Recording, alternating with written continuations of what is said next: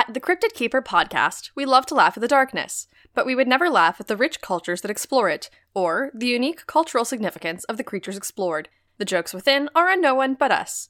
We encourage additional research on the subjects covered here and hope that a comedy podcast is not your primary source of information.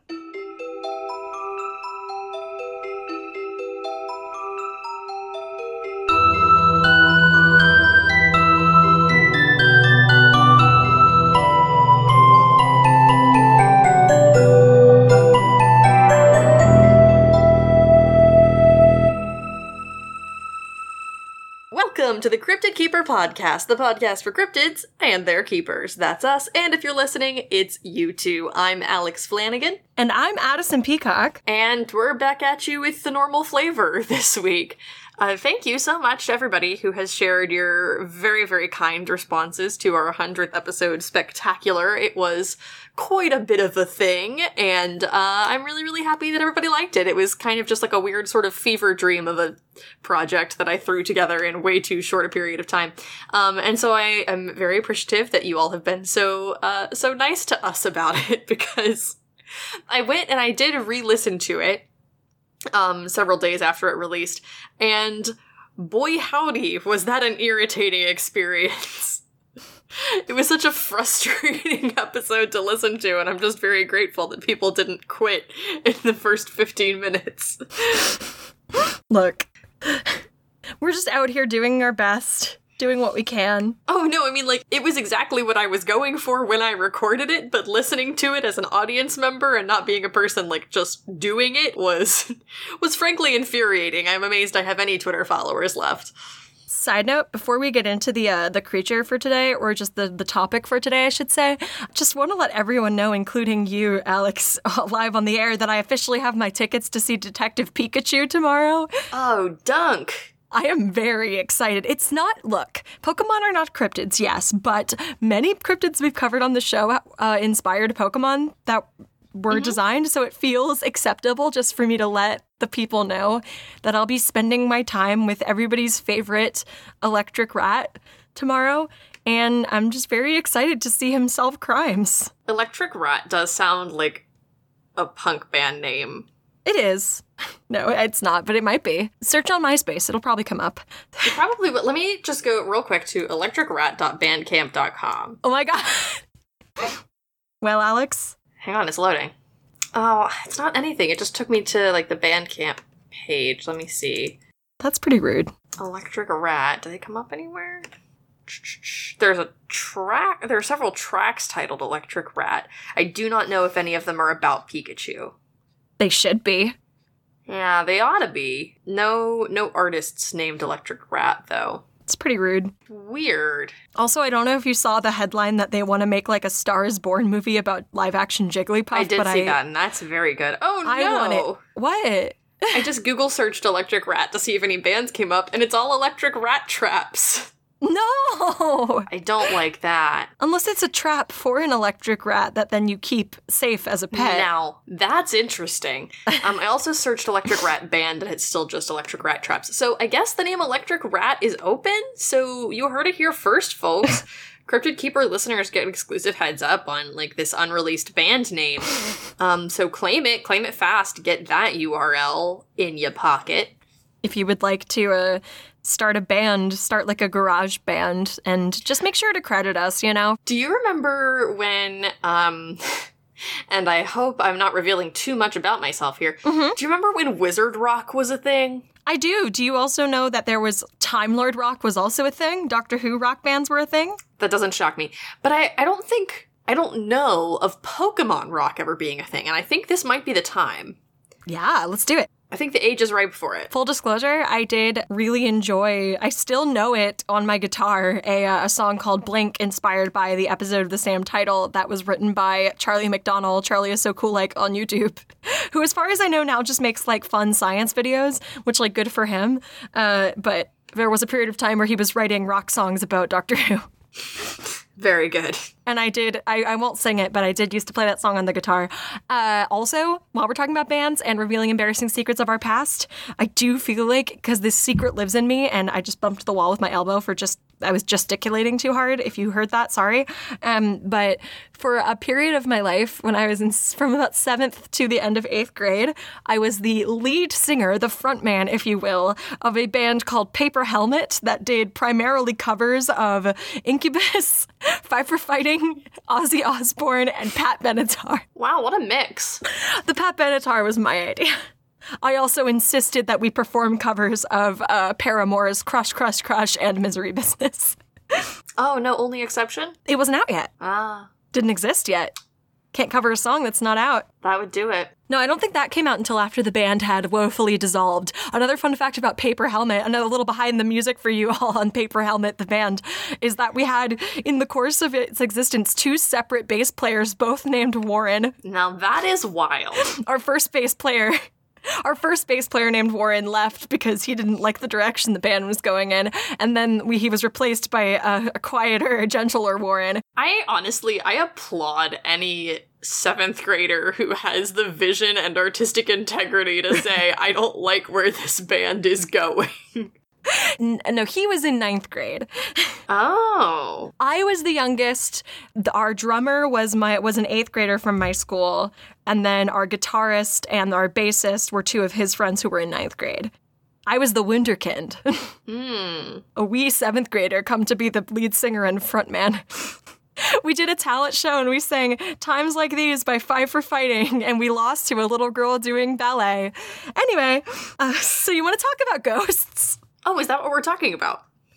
I brought more ghosts today. Hi. Yes. I do enjoy when you bring ghosts, um, and not you. just the ghosts of your past. Boom, transitioned. brought it all together. So, uh, honestly, speaking of bands, I don't know if there's a better way to introduce the subject than with a song. Oh. Lady in Red is dancing with me. I don't know the rest of the song. I only know it from like being a needle drop in various movies and TV shows. But Ladies in Red. We did Women in White. There's another subgenre, subgenre, subtype of ghosts that is specifically a lady in a specific kind of colored clothing, and that is Ladies in Red. Well, there you go. This whole journey was sparked by the realization that there is a ghost from one of my old, the campus of one of my old colleges. I say one of because I went to two colleges. I was a transfer student. What's up? But my first undergrad, I went to, I don't mind calling it out by name, Illinois Wesleyan University. And mm-hmm. the thing about Illinois Wesleyan is I already knew that the campus was supposedly haunted. I've talked about it on the show before, I've talked about it on live streams. I lived in a haunted dorm. But unbeknownst to me, the whole time I was there, one of the academic buildings was supposedly haunted by a lady in red. Oh, interesting. Yeah, there's a building on Illinois Wesleyan campus called Kemp Hall. And if you go to the Wikipedia page for Lady in Red, and you like one of the listed cases is a lady in red is said to haunt Illinois Wesleyan University's Kemp Hall. A lot of the buildings on the campus of this, I knew this before, were previously owned by this wealthy family um, named the Demange family. And that's like why there's this idea that it's a very haunted campus. But apparently the it, that particular one used to be the actual this building used to be the actual house like the residence and the matriarch of the family died after a year in the house. Her reflection is reportedly seen on certain evenings in a full-length mirror off the top steps of the second floor where she is preparing herself for a grand ball in a red dress. So that made me very excited because I have been in that building. I have been in front of that mirror. I have never seen her there, but I maybe just didn't, it wasn't any certain evenings. I too have been that ghost. Oh, Alex. No, please, Karen. No, nothing, nothing. Okay. You've been a ghost in a red dress preparing for a grand ball Yeah. in the house where you died. I'm sorry, I thought that was a more relatable experience than it was. No, I'm, I'm sorry. You don't see any relatable Instagram comedy about that. You know how Instagram videos are like boyfriends be like, or like when your girlfriend looks at your phone, um, or something like that. There are a lot of them are about infidelity. I don't know why.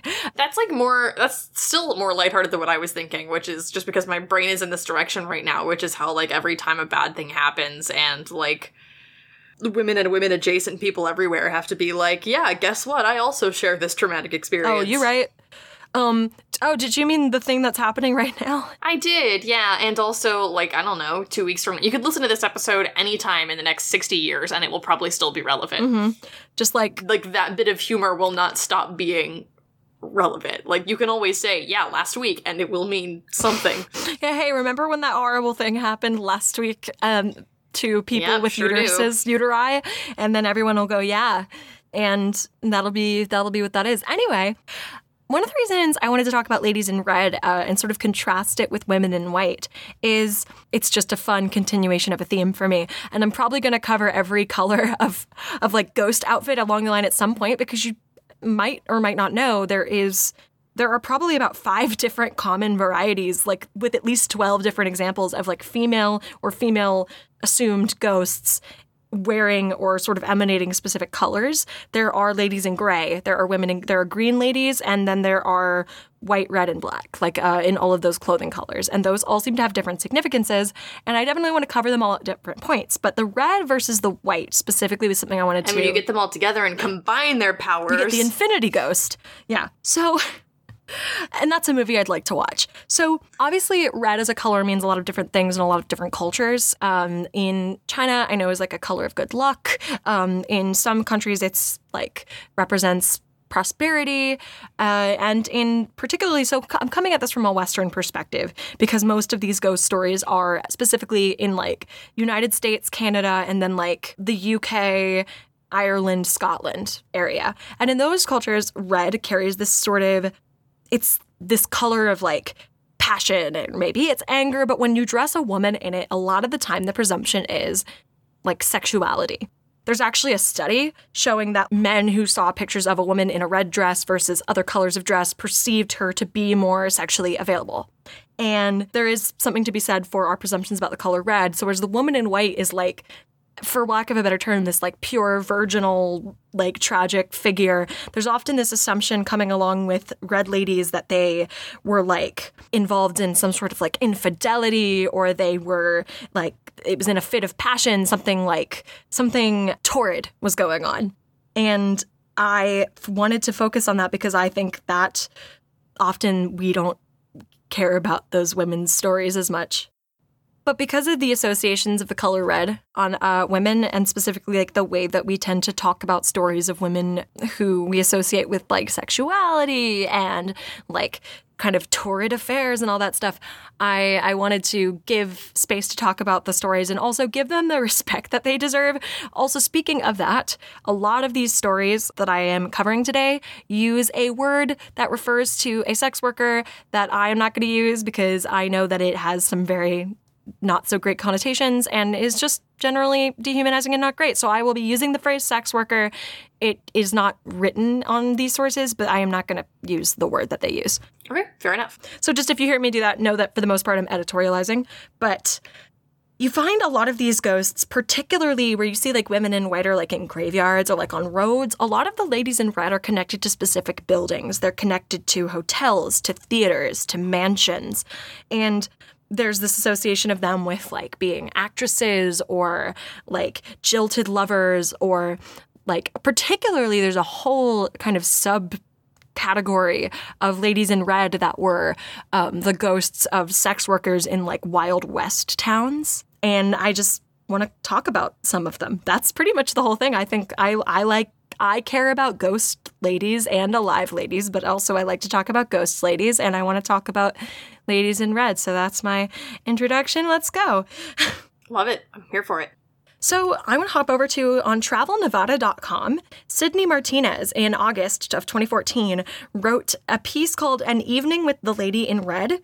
And it sounds like maybe the start to some erotic fiction, but it is not. It is about a uh, sort of ghost hunting expedition at the Mizpah Hotel, which is near Mount Jefferson. And basically, Sydney Martinez, she decided she wanted to stay in the hotel and do like kind of an EVP test and just sort of see if she could spot the lady in red that supposedly haunts the hotel. She lives on the fifth, I shouldn't say lives, is that? What's the term? Dwells? Yeah, I think dwells, resides, She resides on the fifth. She inhabits the fifth floor of this hotel. Um, I'm assuming Mizpah is the pronunciation. It's spelled M I Z P A H, but she was um, during the sort of Wild West era of this area. She was a sex worker who ran her personal business affairs out of the fifth floor of this hotel. And she was attacked by a jealous ex lover and died outside of her suite. And now she resides in the hotel. So Apparently, the room that used to be her suite has been split into three rooms 504, 503, and 502. They actually have a themed room at the hotel, which is 504, but it's not the haunted room. Oh, okay. The themed room decorated, like, kind of in homage to her is 504, but the room that people see her in is 502.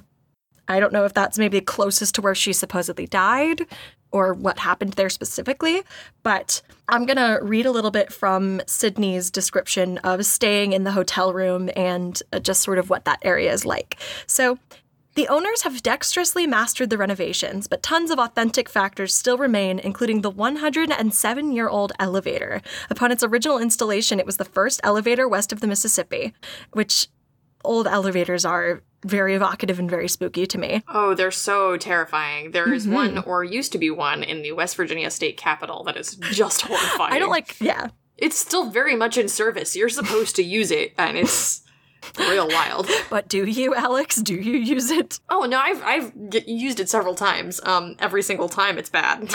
Did a ghost whisper in your ear while you were on the elevator? No, but uh, I was more preoccupied at the time with the concern that I might myself soon be one. this is fair and understandable. So, Miss Red, that's how Sydney refers to uh, our, our ghost lady here in the article, has been rumored to target individual male passengers in the elevator, whispering, Hey, you, into the ear of its passengers. So, men, take note. It says, oddly enough, the fifth floor button had already been pressed before I could select it on my own. Spooky much? which I love. Oh, that's helpful though. I like that. Oh, helpful ghost. This is written from the perspective of a non believer too, which I always enjoy to get like a skeptic kind of reveling in the potential for spookiness while not really looking for mm-hmm. confirmation of there being a ghost. Uh, also, I really I want to know the tone of the "Hey you," because I don't know if it's meant to be like, "Are you the guy that murdered me?" or is it meant to be like, "Hey, are you looking for a party?" Like I don't know what the tone of that hey you is and it it's I really wish I could gauge the like attitude of the ghost in the elevator because that's either going to um, be I like think it's the exact same tone of the person who slides into your inbox to sell you Beachbody. yeah. Hey girl. It's, hey you. Well, I've got you on this elevator. And if a woman's alone in the elevator, she says, "Hey girl. Hey girl. I've been a rep with Beachbody for about 12 months now and I would really love you to join my team." So I love your vibe. So this is also this hotel is on the historic hotels of america list. It is this big beautiful hotel. There's all these pictures in the article if you want to look it up. It's on travelnevada.com uh, she actually says in the article she says despite my original plans was i going to use my handy dandy electromagnetic field detector app? Nope. Was i going to set my camera on a time-lapse mode throughout the night? Hard no. So not messing with things that should not be meddled with and in the midst of a full moon to boot so I promptly flipped the full length mirror over to face the wall, slid into bed, and hoped for the best. The lights were on and they were staying on. Oh. Yeah, apparently she got a great night's sleep. Uh, nothing happened with the lady in red, but she also didn't set up her ghost hunting equipment, so there's also that. So there is that. Um, yeah, and uh, this is I just this was one of the first like little pieces that I found about the Lady in Red, and it's a nice at the same time as talking about her and like the story. It's also a very nice review of the hotel. like it mentions like it's a very beautiful hotel. I got a really good night's sleep. There might be ghosts. I'm not sure. oh, I like that a lot yeah, it's like a nice little, and there's some very lovely pictures of this beautiful historic hotel. but one of my favorite things about Ladies in Red, and this is actually included on the Wikipedia entry for like the whole subcategory of Lady in Red mm-hmm. ghosts, is that they're generally regarded as being with a friendly disposition. Which is nice considering since they're ghosts, they definitely didn't probably go out of this world in the most pleasant of mm-hmm. ways. So you wouldn't expect them to be particularly friendly, but apparently, at least as far as the stories are concerned, they're pretty just, they're just kind of hanging out. And to be fair, a lot of these women in their lives were like party girls or like, uh, like just these like kind of decadent old actresses and things like that. And I just like to imagine they carry that energy into the afterlife. I like that very much. Mm-hmm. I like a party ghost. I like the idea that if you go into this hotel room at the Mizpah, like instead of seeing any like ghostly visions or hearing screeches in the night, like the mini bar opens and like the little bottles float out and a voice is like, "Want to have a party?" Oh, very good.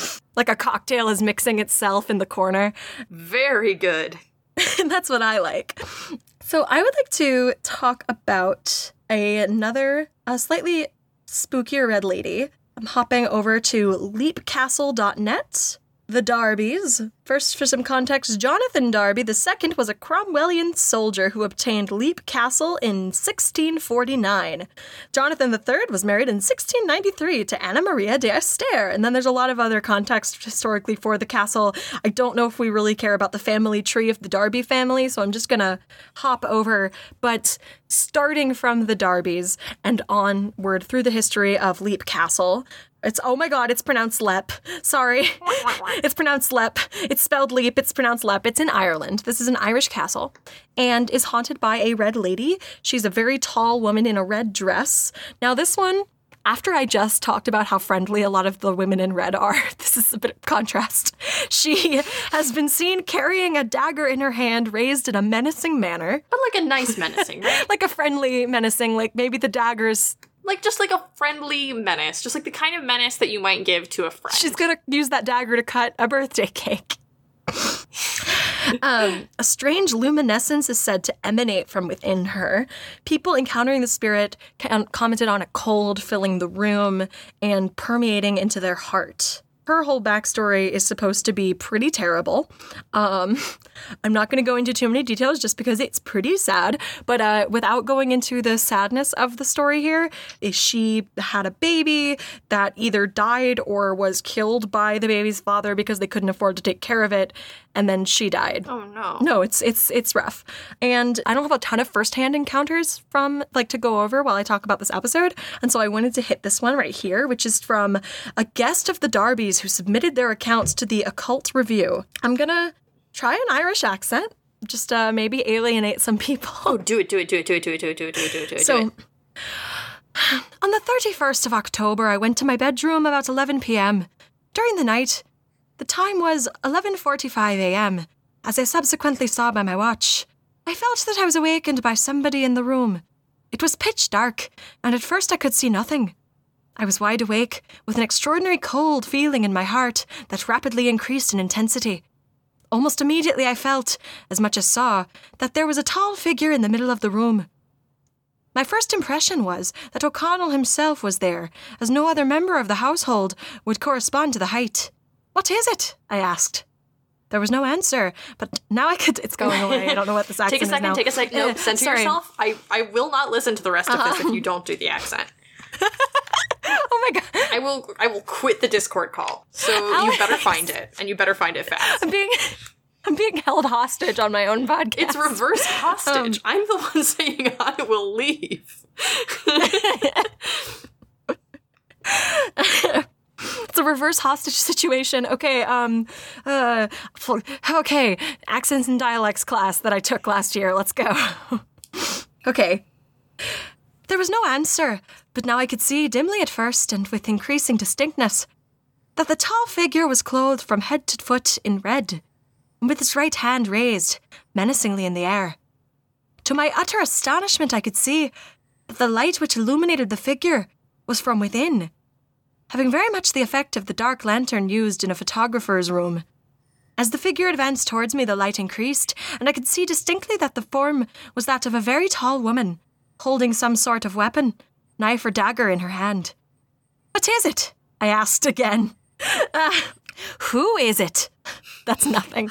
um, uh, when I cast my mind back to that summer of 1936, that was what they made us do our monologue in in class. Oh, it's fine. very um, good. Uh, and then hurriedly struck a match and lit me candle. It doesn't say me. I'm sorry. I'm I'm doing so much shame to my ancestors right now. This is really rough. As the flame of the match and candle illuminated the room, I looked all around. The room was empty. Note that the name O'Connell was used by the author of the letter. Oh, it's we're not in that letter anymore. Note that the name O'Connell was used by the author of the letter, obviously to preserve the anonymity of the castle with Mildred Darby's wishes. Mildred Darby makes mention of the spirit in her article on Kilman Castle, the House of Horror.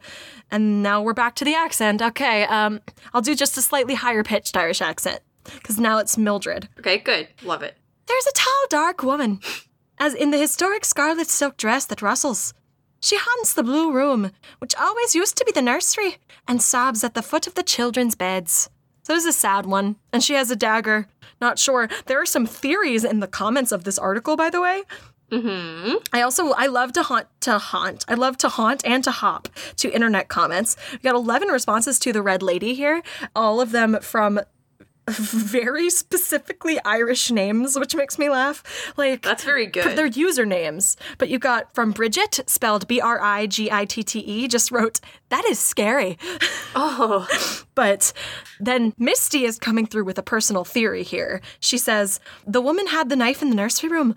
This could mean she killed the baby herself. For whatever reason, I don't know. no, it means she's teaching the baby dope knife stunts. She's teaching the baby how to throw knives. It's an assassin baby, raised in a proud tradition. Do you mean The Small Assassin by Ray Bradbury? a short story about a baby that murders people? Um, Nanette coming through says, creepy. Any sort of knife freaks me out. I agree with Misty. They were definitely. Knives, can't stand them. It doesn't make sense. Besides, cold suddenly entering your heart? Freaky. Uh, you've got two comments from Genevieve. Uh, you've got OMG, the O'Carroll killed the kid? Question mark one one, and then they com- uh, added and said, "I'm sorry, I meant question mark uh, exclamation point exclamation point, not question mark one one."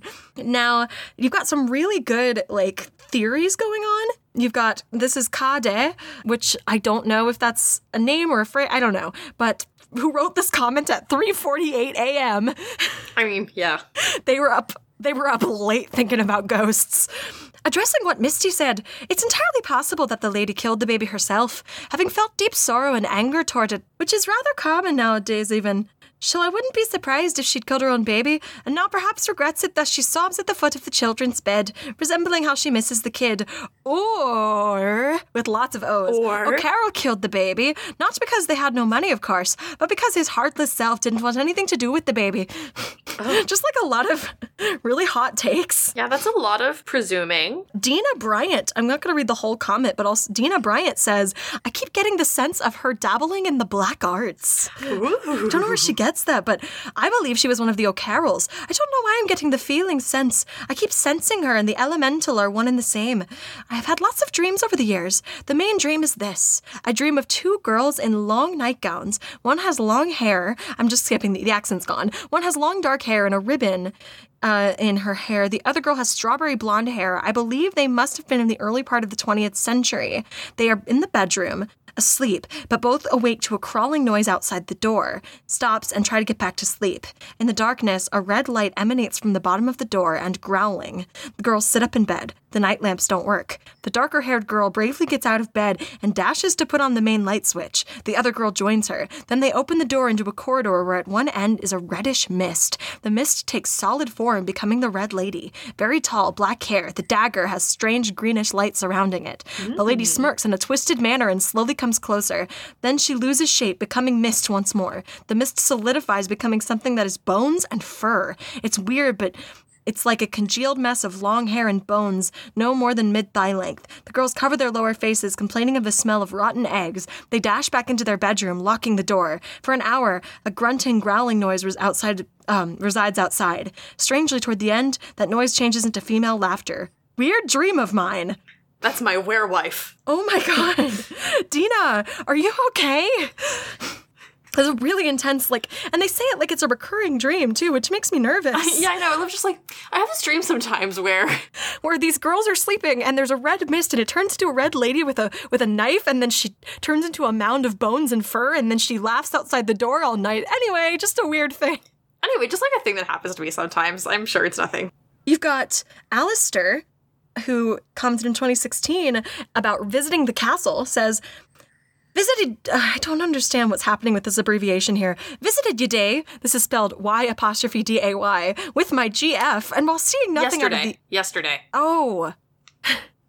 they, I'm. Why didn't I. Addison. Addison. I kind of thought it was some sort of fun Irish expression. Oh, I don't. I mean, I don't think so. But it's okay, whatever. They visited G'day with, with their GF and saw nothing out of the ordinary indoors. I did notice out of the corner of my eye a figure in the left archway as one looks toward the main building. It was a blink and you'd miss it moment. While I reckoned the color was more orange than red, I'm now wondering if, other than a trick of the light, I saw this lady. No knife held up or anything like that that I could perceive. Completely possible it was my imagination. However, I hadn't been thinking of ghosts or similar at all. Side note, my phone battery drained very fast when indoors, but I'm 100% sure that's a result of trying to continually use it to get a signal, which is blocked due to the castle's thick walls. Just a reminder that not everything strange which happens is in fact unexplainable. There's also one more. I won't read all the comments on this. There's just one more I want to cover. Okay. This is from Rose on October 21st, 2016 at 4:47 a.m. Just like some late night posting on the Ghost blog. So, this one is very sympathetic toward her. This one says, I think the Red Lady was out of her mind because she was scared and that she was getting blamed for something that she did not do. But everyone thought she did it because the real person who did it blackmailed her into saying that she did it because that person had something that belonged to her that she did not want anyone finding out about, which is totally unfair. That entire thing is one sentence with no punctuation. And maybe she was just feeling really bad about the whole thing, Karen. That one felt a little bit like they were bringing some personal baggage to the table. maybe a little bit. um, Just maybe she was being tricked into saying she did something that she didn't do because her boyfriend had her favorite locket and wouldn't give it back to her unless she said that she did it. Just, you know, just saying maybe. So I've got a uh, first person encounter from trueghosttales.com slash paranormal slash ghost lady in a red nightgown. Mm-hmm. This is from March 3rd, 2008. I won't read the entire thing verbatim. I will just sort of go through like the highlights here. But this person lives in an old haunted house over a 100 years old that belonged to their great grandparents who traded a pickup truck for it in the early 1900s. So Oh, nice. you know, the old timey real estate market. My grandpa was born in what is now our dining room. It was left to my mother, and I've lived in it my whole life. I'm 20 years old. So this was about 11 years ago. So this person, if they're still around, is now 31. I don't know why I decided to say that, just for context, I guess. If it's you, we're gonna find you. Are you 31 years old and you live in a house that your great grandparents traded with a pit for a pickup truck? This could be you. Did you write this in 2008? Call the number on the screen. I know my great grandmother's spirit is in that house. I feel her all the time, and she does little things to remind me that she is there, and I talk to her often, which is nice. I like that. Other than her, I've never seen another ghost. Now, It's nice. When I was in sixth grade, my mom met this man I do not like, and within a few months ended up leaving me and my little brother for. This is a lot. After a few years, she moved back, bringing him with her because he had fathered her third child. The love of my life, he is five. So they like, at least they do not hold this against the half child. Half child? I meant to say half sibling, and I Yeah, said half child. Half child. Half sibling. half sibling. Half sibling. I I messed up. I did a linguistic crime. So basically they were having a really tough time in their home life and they were talking to the ghost grandmother about the troubles, right? Sure. So one night they got up to smoke and ran into the uh like stepfather. I don't know if they actually got married, but like the the the man, like the man that her mother was dating. Sure. And he, without me asking, told me something that had happened. He was asleep when he was awoken by a cold hand shaking him, telling him to wake up. He thought it was my mom, so he sat up all mad and said, What? And there before him stood a short little old lady with white hair in a red nightgown, telling him he had to leave. Now, the first thought that came to my mind was my great grandmother, but I've seen pictures, and she is in no way short or little, and she always had her hair colored. My five year old brother used to say that a lady in a red dress came to play with him, but other than that, no one else has seen her. Mom's boyfriend left that night and did not come back. I talked to my grandma, my grandfather about this, and he said I had asked for her help and I got it. I think that's one reason I feel so safe. If I ever do see the lady in red, I just hope she's as nice as my great grandmother. This was written by Ashley. This is, you know, sometimes to counter the ghost with the knife, sometimes ghosts will drive your mom's terrible boyfriend out of your house. Sometimes, if you're lucky. If you're lucky. If you're lucky and you live in a haunted house and your mom has a terrible boyfriend you don't like. If you ask nice, this is why you treat your elders well. Mm-hmm. Mm-hmm. Because chances are they're going to be vengeful ghosts before you are. That's true. And if you need a favor from them, you better be ready to ask. And you better make sure that you've curried some favor. I think maybe if you need a favor from a little old lady ghost, I feel like you should leave out an offering of like some very warm woolen socks and some Werther's originals. yes, please. Curry some good favor with her. And then see what happens. You never know. If you have a terrible boyfriend that you want to get rid of with a ghostly old woman, Yeah, seriously. then maybe you too. Sorry, excuse me. I've got a lot of chaotic energy going on today. I'm sorry about it, but I'm also not too sorry about it. Apologize for nothing. Thank you. So I've got a couple other, I've got actually not just a couple, I have several other stories about ladies in red. Um, I don't know if I'll get to all of them or not. This will be like before where I get excited and prepare too many things and then I don't get to talk about all of them. But that's fine. I want to talk about a haunted hotel next. This one's fun because it's in my neck of the woods ish. Not really, it's like a six hour drive, but it's in my state where I live now. This is the Palace Hotel in San Francisco. We have another lady in red haunting a hotel. The Palace Hotel in San Francisco, it's on the corner of Market and New Montgomery.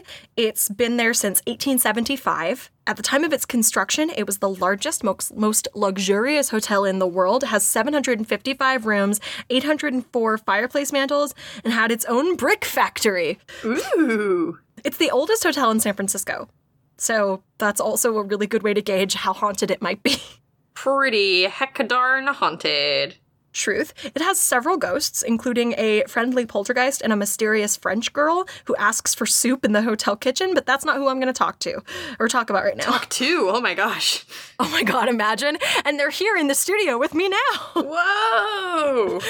But I will say, actually, just a quick aside about the two other two ghosts. The French girl asks for soup in the kitchen, and the friendly poltergeist likes to freak out people at the hotel bar by tapping them on the shoulder and then not being there when they turn around, which is fun. Just like a fun little prank. Fun prank for friends. Like a fun party trick. The lady in red, particularly this one, brings me back to what I was talking about before the red coded as like a seductress or like, oh, I was going to say, a lady in red being like, we associate red with like sex female sexuality. Some say so so some people say she's a woman looking for revenge. Others have called her a succubus, which is a lot. I'm going to do an episode on incubi and succubi at some point. That one will have to come with a special warning because there's no way to do that episode without just talking about sex things. But here we go. Uh, separately, not talking about that right now, but apparently she roams the hallways and walks through walls looking for businessmen traveling alone. Like, same. Yeah. No, um, so we don't know what happens to her victims, but when morning comes, they are found in their beds paralyzed with fear. I don't know if that means she does anything to anybody or if they just see a ghost and they do like the classic like Scooby Doo style, like, ah, go, go, go, ghost, like Shaggy. Um. do you know what I'm talking about? Oh yeah, no, I know exactly what you mean. But anyway, that's the lady in red of the Palace Hotel of San Francisco, which you can read about on wildsftours.com. And sort of a more general idea of the uh, the lady in red, and this is one I love. I think I even covered this article in my lady or my women in white episode. It's um, pairing like these photography pieces with stories about spirit, female spirits. Um, it's from Topic Magazine. It's called Something Wraith Like This Way Comes. And they have a specific entry on the Lady in Red that I like very much. And talking about how it's common throughout Northern Europe, Can- Canada, I almost said Canada, help, and the United States. Um, now, this one actually, I am not editing. This one actually uses the correct and respectful terminology of sex worker. So, shout out to Topic Magazine. Um, but it says a sex worker in life, the lady in red is often traditionally killed by a jealous lover or like an angry, like, um, a jealous lover or like the angry wife of a client or something. There's variations on the story. Sometimes her ghost appears holding a knife, symbolic of her having committed suicide or attacked somebody with it. But then, as an undead being, she continues to favor the color. And I love this little element here and wanders through hotel rooms, whispering in ears as people sleep or leaving pearls from the necklace her lover broke on their nightstands. Ooh. I don't know where that. I haven't heard that one before, but I love that. The, a real life lady in red is said to be the ghost of Jenny Pearl Cox, a socialite in 1940s Vancouver, Canada, who died in 1944 in a car crash. Her ghost has been seen floating around the Fairmont Hotel, Vancouver, as recently as 2017, when a local named Scott Graham claimed to have captured her likeness on film. So, in general, ladies in red are not violent ghosts. They are either vaguely sort of troublemakers, or they're kind of rightfully vengeful uh, towards specifically the people who wronged them, or they're just kind of friendly and hanging out. I like the one that's like, "Would you like a pearl? It's evidence of my of my tragic death, but also I left you a pearl." But also, it's a present. Would you like a present? That's a memorial of my of my horrible death in this hotel. It's not funny. It's just the idea of being like, you wake up and it's like, oh, a, gift. I do want to talk about the photograph. Um, I actually did find the photograph. It is not a very convincing photograph, but I do want to talk about it. Um, it's basically a blurry picture of the hotel from a distance, and in the window of the hotel, you can see a silhouette of someone wearing a red dress. It could be a ghost, it could just be a woman in a red dress who is very much alive, or it could just be a mannequin, or it could be any person of any gender in a red dress hanging out Could be anything. Hard to say. hanging out in the window of a hotel. But it is I would be remiss if I didn't talk about the photograph. And I want to like there's a little bit more discussion about the ghost in the in this article. This is from mysteriousuniverse.org. Um, Nancy Hall, who's the regional director of public relations for this hotel, says she really is quite an elegant ghost. The story goes that she used to come here for afternoon tea dances and was in a car accident on the corner of Burrard and West Georgia. So she's been a resident of our hotel for many decades. I like to imagine she goes back and has her tea. That's what I like to imagine. They also serve a Lady in Red cocktail in her honor, which, if you ever want to make it, I guess, is uh, Southern Comfort, Grand Marnier, cranberry juice, and champagne. So, um, Scott Graham was working on the top floor of a nearby hotel across the street when he saw through the window a red figure on the upper floor of the hotel. And then he took the picture, posted it on Twitter, of course, and it went viral. Now, also, ho ho ho, ho ho ho, according to the staff of the hotel, the floor is currently closed for maintenance and empty. there shouldn't be anyone staying on that floor. so, ghost. So, so ghost. Although the guy who took the photo says he doesn't believe in ghosts and it's probably a coincidence, but here we are. I am going to choose to believe Scott. Thank you. Yeah, I mean, I think Scott sounds like an expert on this situation. So, Oh no, I don't bel I'm believing even though he says it's probably not real. oh, okay. Sorry. I have another fun ghost story though about a haunted road. Hit me with it. Okay, thank you. This is also in San Francisco. Um, this is on McEwen Road um, in Port Costa in San Francisco. And there is, I mentioned that most of these haunt buildings, but there is one that haunts a road. And it is a lady in red who haunts the road between 12 a.m. and 4 a.m. She's a very, very specific ghost. She has a schedule and she sticks to it. And a couple general theories about the story. There are theories that she was uh, someone who died in a car accident. There's a theory that she worked at the Burlington Hotel when it was a functioning bordello. But there's a ghost story here written on livesci-fi-tv.com by Tim Wood. This is part of the article. It says, about 10 years ago, a close friend of mine had an experience with the lady in red after traveling home from a paranormal investigation we conducted at the Burlington Hotel. Fun coincidence. Or maybe not a coincidence, maybe followed out of the hotel by said ghost. You get it. She described driving down the winding road. After a long period of time, she believed that she had gotten lost. After traveling down the road for over an hour, she suddenly began to panic. After a few moments of panic, a lady appeared on the side of the road walking a dog. She thought it would be a good idea to ask the lady how to get to the highway, so she pulled her car up to the lady and started to roll down her window. As she came to a complete stop and the lady turned around.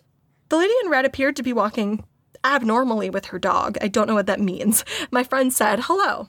However, the lady continued to walk her dog. My friend said she said hello three times before the lady turned around. On the third hello, the lady in red stopped, peered over to my friend in the car.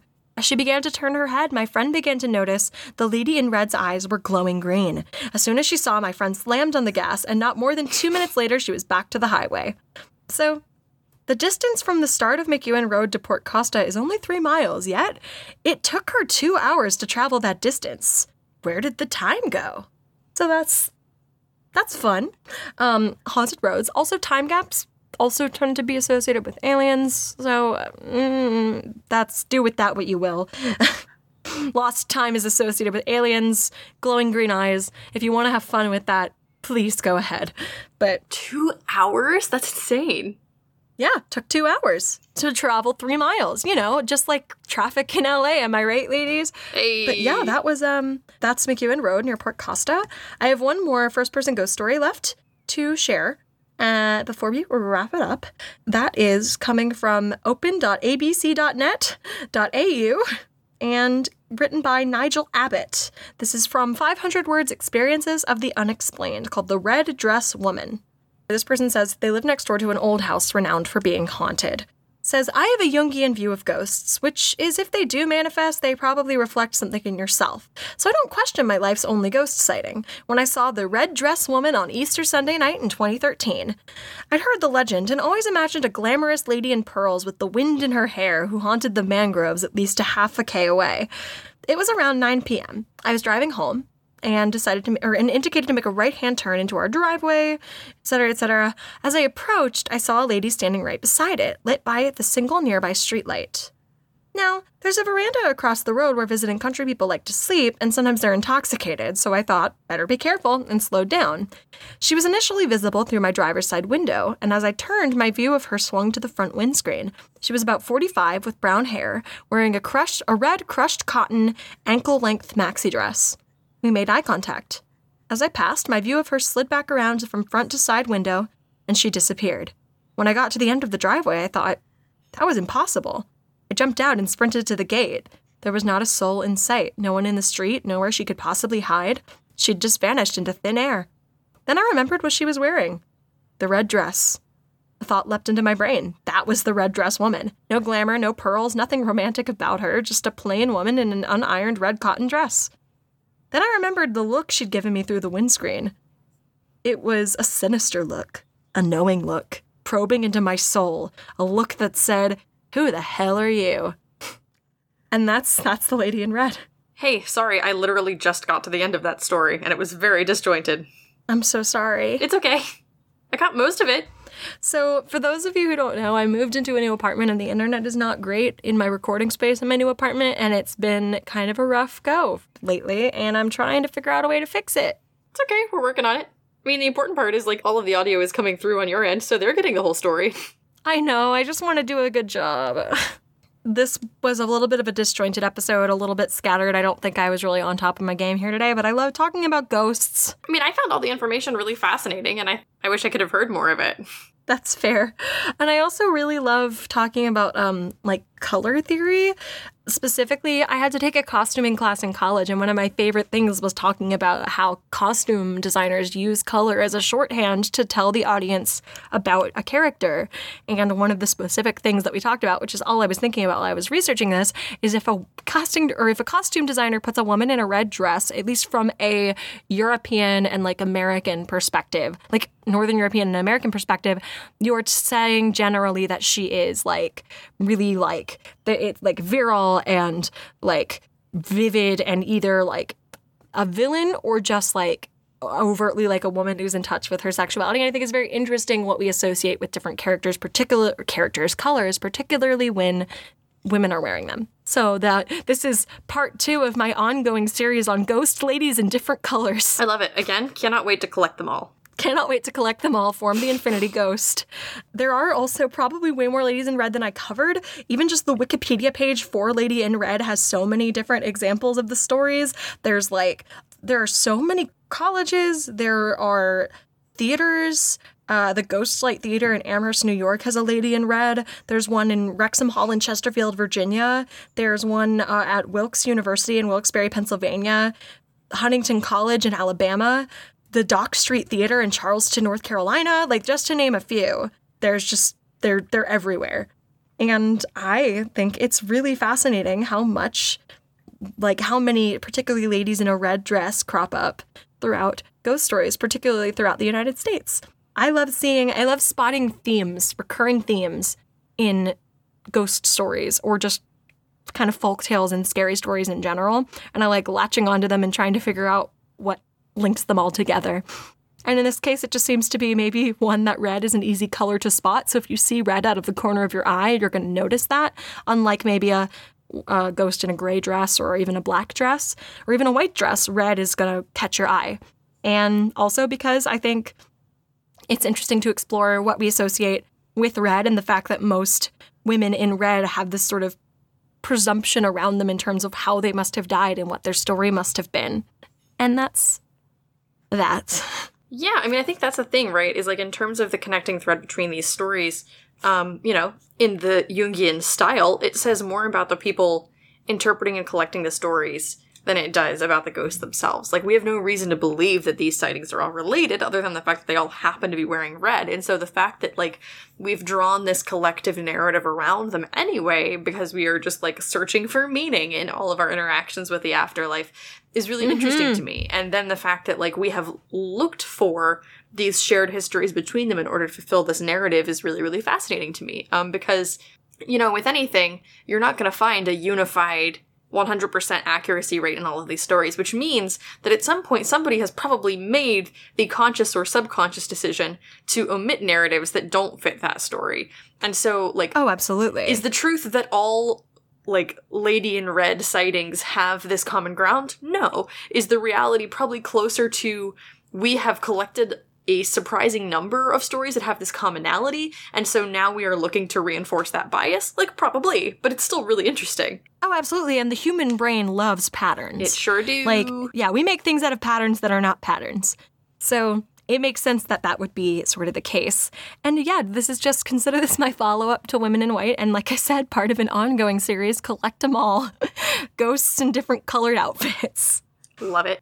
I don't know, I'll probably do Ladies in Green next. Or Green Lady is how they're often referred to. It's it's interesting how you see that variation too. Nice, nice, nice, nice, nice.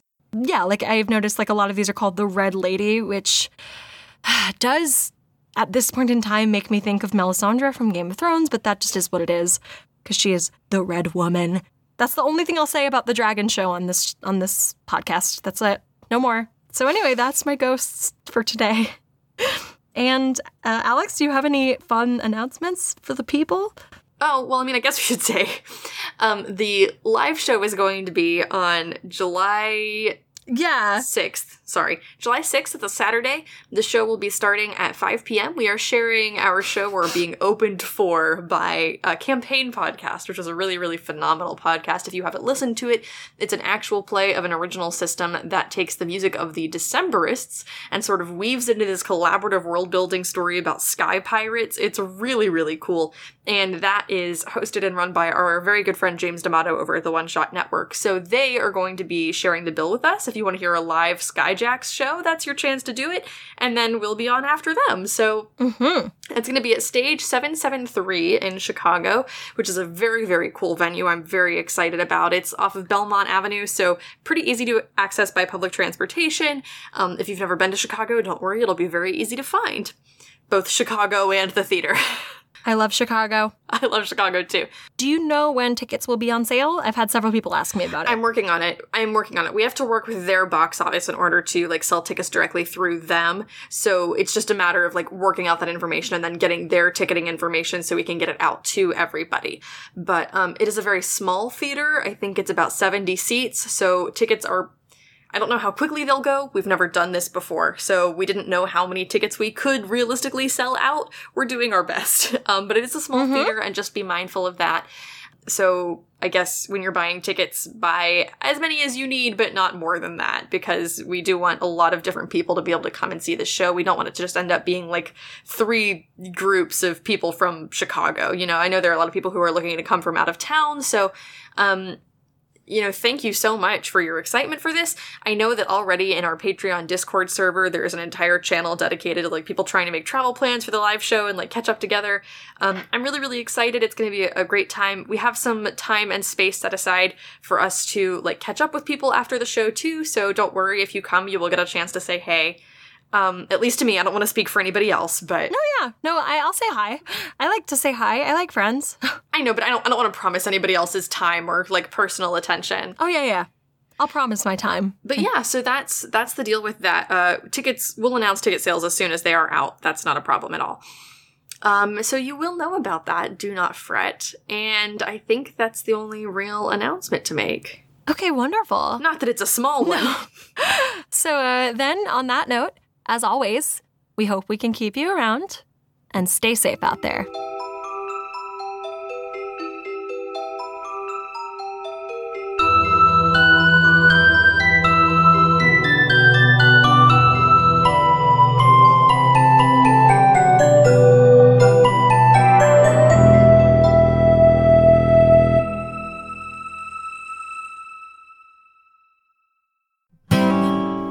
Light Studio. Pretty, witty, and gay.